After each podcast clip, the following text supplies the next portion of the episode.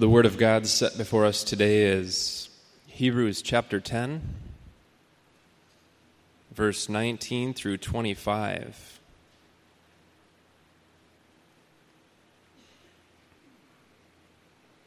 Hebrews 10, starting in verse 19.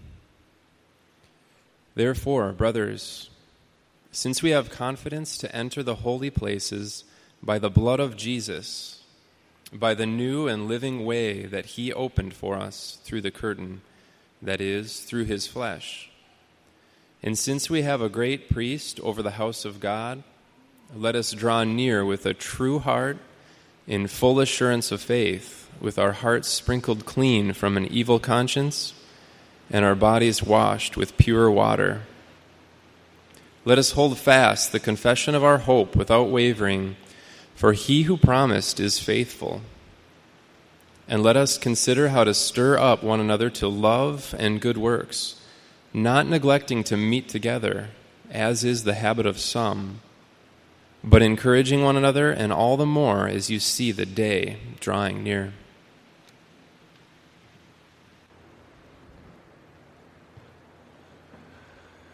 Let's pray.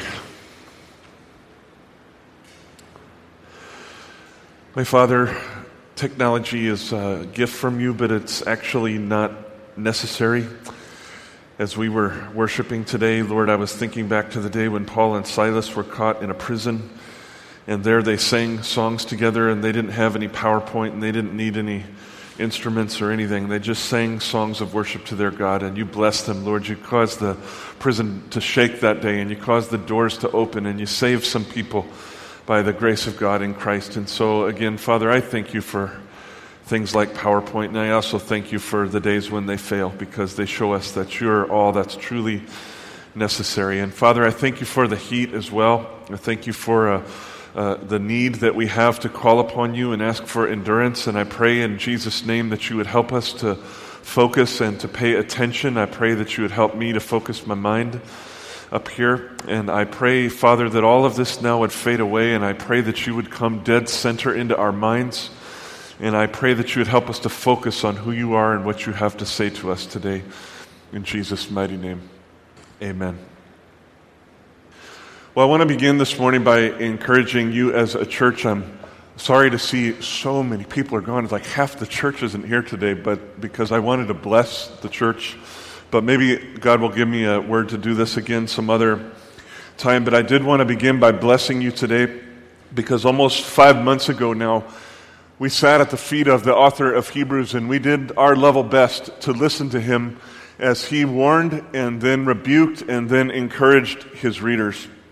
And surely he did not have us in mind when he was writing exactly, but God Almighty somehow knew that in 2013 that this little church would be going through the letter of Hebrews, and so perhaps he did have us in mind. And so with that in our minds, we did our best to listen to the author as he began to press into some very glorious things at the beginning of Hebrews chapter 5. But you may remember that only 11 verses into the chapter, he basically completely stopped the train of thought.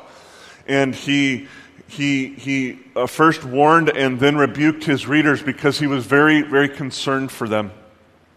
Although he had things to put before them that were in fact glorious in the sight of God and caused the angels of God to bow before him and worship and praise day by day by day, the author was concerned that his readers' hearts had become hard and their ears had become dull so that they would not hear what he had to say. He had a passion to help them see the beauty of what God had done in Christ, and yet he was afraid that because of their dullness, they would just blow him off for lack of interest or for lack of understanding. And so he was very concerned. He had better things for them in mind. And so he began first by warning them. And then in the first part of chapter 6, he issued a very, very strong rebuke and a strong warning against everybody who would reject the grace of God in Christ. And once he had done that, he went on to encourage his readers by saying, Though we speak in this way, yet in your case, beloved, we feel sure of better things things that belong to salvation. So, in other words, the author was feeling the need to rebuke his readers and to warn them, to wake them up to the glory of what he was about to say.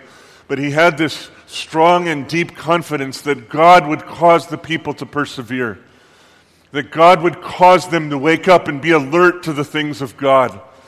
That God would cause them to put aside their internal temptations and their external pressures and focus fully on Jesus until He brought them home. The author's hope was in the strong hand of God, not in the flailing commitments of his readers. And so he wanted to encourage them that he did think good thoughts of them, even though he had to warn them. With that, he gave a little introduction at the end of chapter 6, and then in chapter 7, verse 1, all the way to chapter 10, verse 18 he presented one of the thickest theological sections in the whole entire New Testament. It is the only place in the Bible that exalts Jesus Christ to that extent as the great high priest and as the King of Kings in fulfillment of Psalm 110. And the things he has shared and we have delighted in over the last five months have been glorious indeed. And now we have come to the end of this section, and I wanted to pause here to bless you because, as far as I can see, you all have received this five months of teaching with the hearts of people who have a desire for solid food and not just milk. I wish it wasn't so warm in here and we had a little bit more time because I would love to tell you stories that I have received through emails and letters and phone calls and texts and various things of ways that God has used Hebrews 7, 8, 9, and 10 to shape the lives of people in this church. And the reason is because your hearts are open to what God wants to do inside of you. And I just want to bless you. I want to bless you for that. I love you for your love for the Word of God. And I mean this. You should take this personally, by the way. Every week, I go out and I ask the Lord. I go for a walk and I pray and I ask Him, Lord, how shall I start the sermon? What do you want me to say? And this is what He put on my heart to bless you, to encourage you so, beloved, I want to ask you to just fan into flame your passion for the Word of God and don't let anybody talk you out of that passion. I love you for your love for the Word, and I thank you so much for listening attentively to five months of sermons in a very difficult section of the New Testament. God bless you for your faithfulness to Him. Now, the author has indeed brought this section to a close in chapter 10, verse 18. And now, what he does is he is he offers us in two different sections some practical implications of everything that he has said. The first section is in verses 19 through 25. We'll be looking at that today. The second section is in verses 26 through 39, and Lord willing, we'll be looking at that next week. As for this first section, 19 through 25, I see several things there. I see two foundational truths. I see three practical directives and I see one great hope. So, two truths, three directives, one great hope. And they happen to come in just that order, so let's follow the train of thought. I see the two foundational truths in verses 19 through 21, and if you're reading in the ESV, you can pick these out by, by noticing the word since. He uses it twice, so let's read those again 19 through 21. Therefore, brothers and sisters, since we have confidence to enter the holy places by the blood of Jesus, by the new and living way that He opened up for us through the curtain, that is, through the flesh, through His flesh. And since we have a great high priest over the house of God, let me stop there. So, again, follow the word since, and you'll see two practical foundational truths. The first of which is in verse 19, namely, we have confidence to enter in to the true holy places of heaven by the blood of Jesus Christ. Jesus has become for us the new way to God, the only way to God, and the living way to God. He's the one who was and who is and who is to come, who always will be, and so he is a living and eternal way to God. I told you before several times when the mediators were flawed, there was no way to get to God. But now, through Jesus Christ, He is not flawed. And so He has become the eternal way to God. The way into the heavenly, holy places is open for us through Jesus Christ. And beloved, that ought to warm your heart and take your breath away. In that former system, in that earthly temple, there was a, a, a, curtain that separated the holy place from the Holy of Holies, where the manifest presence of God dwelt. But when Jesus Christ died on the cross, do y'all remember what happened to that, to that curtain? Do you remember it stood about 40 feet tall? It was thick and it was large. It was beautiful. And when Christ died, that thing ripped from top to the bottom as a symbol from God that the way into his presence had been opened through everyone who believed. Jesus Christ opened the way for us by becoming the way for us, which is why the author says that he is the veil of the temple. In a way, he does stand there blocking the access to God for anyone who will not believe in him.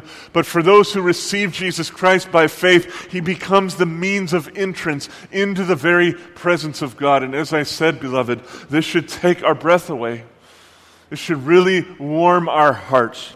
You'll remember that under that former system, only the high priest was allowed to go into the place where God manifests his glory and he was only allowed to go in there once per year. Just think about that.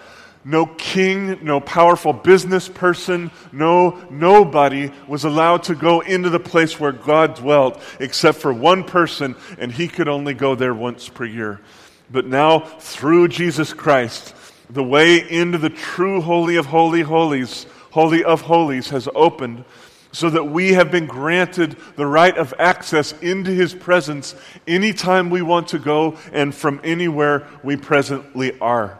This is an unbelievable privilege, beloved, that God has won for us in Christ. We are now welcome to come and make our home inside the presence of the Lord and not just make a quick visit as the high priest used to do. And this because of what Christ has done for us. Through Christ, we don't just visit a building now and do our business with God, but through Christ, we enter into the presence of God, and there we receive from Him. We learn to love Him. We walk with Him. We talk with Him. We do life with Him until we learn to love Him with all of our heart and soul and mind and strength. Beloved, there's just nothing in life that's more important than this. There's nothing more important. I was thinking just this morning about all of our brothers and sisters around the world right now who are being persecuted for their love for Jesus. Some people, and I could name some names that I, I know of and I've been praying of, some people are sitting in jail right now in other parts of the world because of their love for Jesus. Others are being beaten. Others are being tortured. Surely somebody has spilled their blood today because of their love for Jesus Christ. This world can take away all of our possessions. It can take away our freedom. It can take away our physical health. But having taken away everything, guess what? We still have everything because we have right of access to God who is everything. There is nothing in this life more important than the fact that you have access to God through faith in Jesus Christ. So be thankful, beloved. Be thankful and love just love God for what he has done for you in this. The second foundational truth, you'll see it there in verse 21. It's related to this, but it is additional. There the author reminds us that in Christ we also have a great priest over the house of God. So I wonder if that language is striking any, any chords with you at all. In chapter 3, verses 1 through 6, the author taught us that Moses was not as great as Jesus, or to put it in a better way, that Jesus is greater than Moses. He taught us that whereas Moses was a steward in the house of God, that he was a servant in the house of God, that Jesus Christ is the Lord over the house of God as a son. So, this means that Moses was a servant in God's house and that Jesus is the owner of that house. It means that Moses served under the authority of God and Jesus rules with the authority of God. So, what the author is trying to remind us of is that when we come into the presence of God through Jesus Christ, we have to remember that Jesus Christ has been granted all power in heaven and on earth. And no high priest has ever been like this, ever in the history of the world.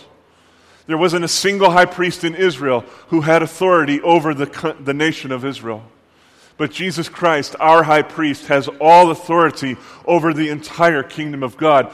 So when we come to him and express our hearts to him, he has the passion and the power to do something about the things that we're praying about.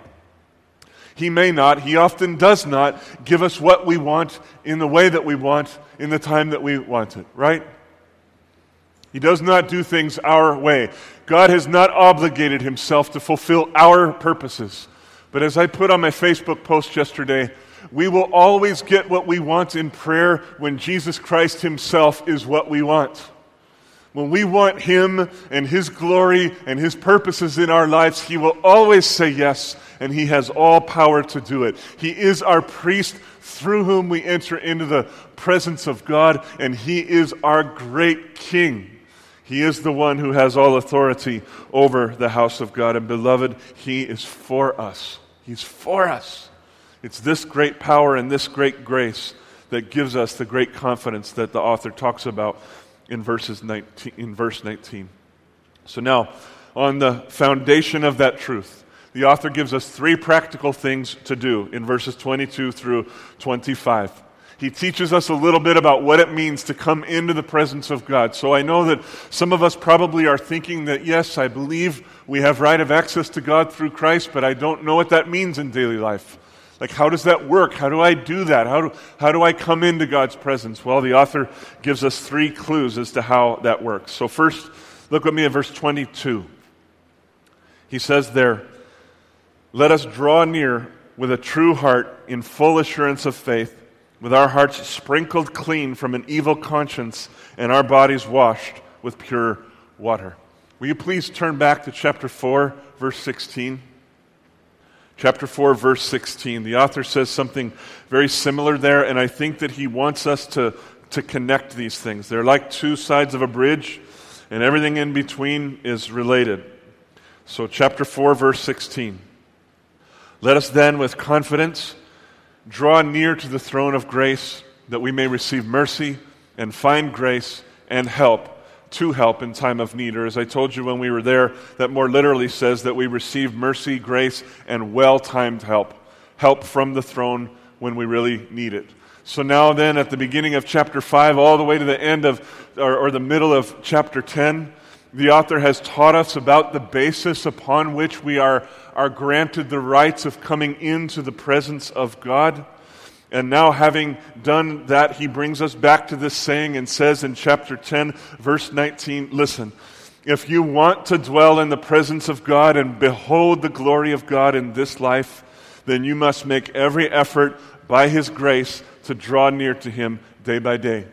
The Father will help you, he will give you power, he will give you grace, but you will only reap what you sow. And so, if you sow the right seeds, you will reap the right harvest in due time. So, draw near to Him, draw near to Him, draw near to Him. And I'll tell you, beloved, as you grow in your practice of this, you will move more and more from being a person who just knows things about Jesus to being a person who actually tastes the sweetness of the presence of Jesus daily in your life. This week I was listening to some things about Jonathan Edwards because I'm taking a class on him in the fall. And I was reminded of an illustration that he used where he, he just said that it's one thing to hear that honey is sweet. It's one thing to be told all the intricacies of why honey is sweet, but it is a completely different thing to take some honey in a spoon and stick it in your mouth and taste and see that honey is sweet and it's good for the body and joy producing for the soul. And the same thing is true of God. You could hear sermons your whole life and learn lots of facts about Jesus.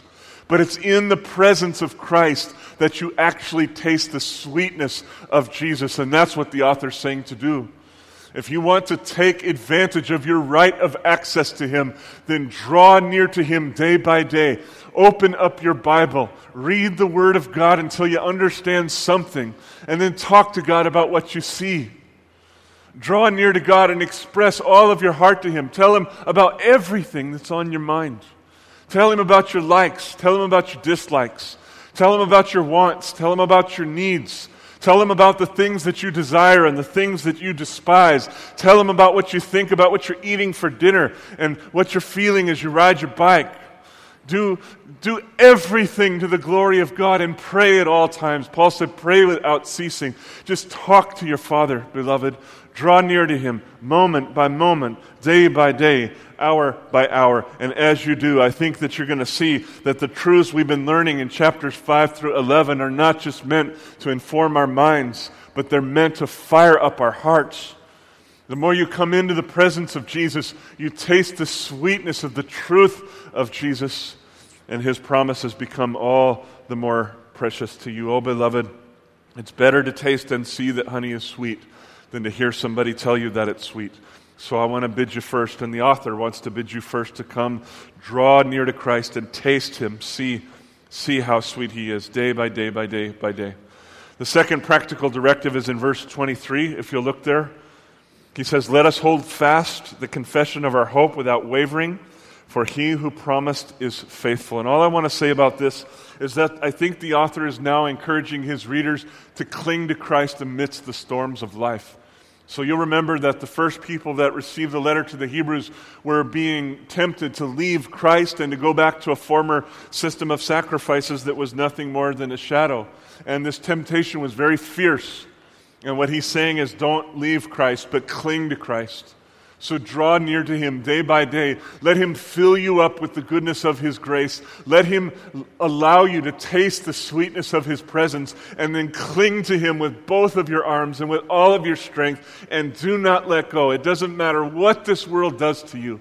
It doesn't matter what they take from you. It doesn't matter what they make you suffer. Cling to Christ and do not let go. It does not matter if your family turns their backs on you. Cling to Christ and do not let go. He will take care of all of that. And your power to cling to Him is not in the strength of your arms. Your power to cling is in Him. Look there in verse 23. He who promised is faithful. That means that God is going to do everything He said He's going to do, beloved. He brought us to himself, and he's going to lead us home. He has offered up himself, and he is the anchor in every storm. So cling to Christ. As you face internal temptations and external pressures from day to day, do not loosen your grip. Let the Lord teach you how to be faithful to the one who has been so faithful to you. First thing, draw near to Christ day by day by day. You have the right of access by faith in Jesus to come into the presence of God. It's a simple thing. Draw near to Him, open up your Bible, talk to your Father. It's simple. It's really not rocket science. Just come to Him. As you come, cling to Him. And now we see number three in verses 24 and 25. And let us consider how to stir up one another to love and good works, not neglecting to meet together, as is the habit of some, but encouraging one another, and all the more as you see the day drawing near. The Greek word here for consider at the beginning of verse 24 is a pretty strong one, and it more literally means to examine something carefully or to pay very close attention. So he is saying, let us carefully, carefully consider how to stir one another up. He's not asking us to think about others when we have some extra time and we're in the right mood. He's asking us to make a life of turning our thought toward other people and saying, What can I do to cause them to walk in love for Jesus and in love for others all the more? Is there anything I can do this day to encourage one person to love Christ all the more? He's asking you to pray about it, meditate on it, consider it, think about it. Give your thought life, give your heart to stirring other people up. And to make the case even stronger, the one Greek word for our two words, stir up, is also a very strong word. It more literally means to provoke somebody or incite somebody. It means to encourage them so that they end up uh, doing some, something that you have on, on your heart for them to do. Or at times it can even be translated to irritate somebody. So you can see that, that this is a strong word. He's telling you to irritate people for Jesus. He's telling you, spend your time thinking about how can I provoke people to care less about the things of this world and more about the things of Christ. How can I provoke people to love Jesus more than they love anything else in life? How can I exhort people? How can I encourage people? Believe me, beloved, if you will begin to live a life where you turn your heart and your mind and your eyes toward others and think more about encouraging them than being encouraged, I promise you, God will give you all the encouragement that you need. Come to church not thinking about what you can get out of it.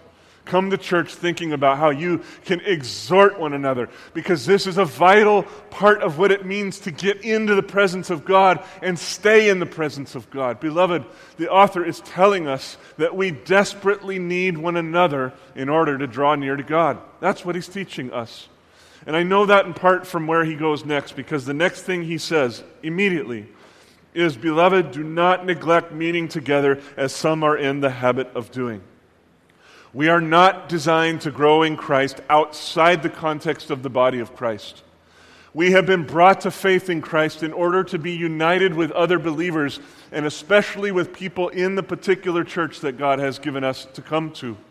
He's called us to do life with one another and to endure with one another until the very end. This is His plan in Christ Jesus. He doesn't want us to just have a me and Jesus relationship. He wants us to have a Jesus and us relationship. He wants us to come to Christ together. He wants us to do life with one another and provoke one another. So, if you want to live your life in the presence of Christ, three things. Draw near to Him day by day by day. Don't make it complicated. Just bring a Bible, open it up, and talk to your Father. It is not complicated. Second thing, as you grow in love for Christ, grow in your passion to cling to Christ, and don't fear anybody but Jesus. And then finally, meet with one another, be with one another, do life with one another, pursue one another, provoke one another, irritate one another in Jesus' name. Cause one another to want to love Christ more and to love others more. This is the Word of God to us today, beloved. This is part of the practical sense of what it means to dwell in the presence of God. Draw near, hold fast, and stir up one another. Finally, this leads us to, at the end of verse 25 to one great hope that I see. The author mentions it also, almost in passing, and I just want to sort of wave a flag for you. We've got, I don't know, let's see, 11, 12, 13. We've got three more chapters to go in Hebrews, and I just want to encourage you to pay careful attention as you're reading this letter because he does this all the time. He drops in these little sentences that just seem to be throwaway sentences, but they have as much power as a nuclear bomb in them. He just kind of throws it out there. Oh, and by the way, do all this all the more as you see the day approaching. What day is he talking about? He's talking about the day when Jesus Christ returns again, and as believers, we are gathered together from every tribe and tongue and nation and see our Father face to face. He's talking about the day when he will cause the dead to rise and he will judge some to eternal judgment and he will bless some who have believed in him to eternal life and he will bring us to be home with him forever and ever. And I want to tell you, beloved, that the second coming of Christ is just as certain as the first coming of Christ because he who promised is faithful. Every single prophecy and promise about the first coming of Jesus came true about 2,000 years ago. And it might seem like God has waited a very long time to let the second coming of Christ come about, but believe me, He will not be early, He will not be late, but when the moment is exactly right, Jesus Christ will be revealed. That day is coming. The day is coming when we will see Him face to face, and the suffering of this life will be over, and we will go to be with Him. So we should be thinking about life in the church in light of that great hope. We should be thinking about like letting go of all the petty things that we hold against each other. Just let it go. There are bigger things, more glorious things, more beautiful things that we ought to stir one another up in light of. So again, I say three simple things today. Make a life of drawing near to Christ, make a life of clinging to Christ, and make a life of stirring one another up to love and good deeds because your Lord, your Savior, your great priest, your high king, he is coming again. Let's pray. Father, I thank you for the author of Hebrews, and I thank you for your faithfulness to him and giving him words to write. I thank you for preserving his great letter all these years and for giving us the privilege of sitting in his feet one more time today. And Lord, though it's hot and it's difficult in our flesh to pay attention, I pray that by the Holy Spirit you would cause the power of the Word of God to seep into our hearts. Lord, my main prayer today is that we would be doers of this Word. I pray that each one of us would learn to draw near to you day by day. I pray that each one of us would cling to you with all of our might out of love for you. And I pray that each one of us would make a priority of doing life together and provoking one another to love and good deeds. Father, demonstrate your power in the church by making your word come true now, I pray. In Jesus' mighty name, amen.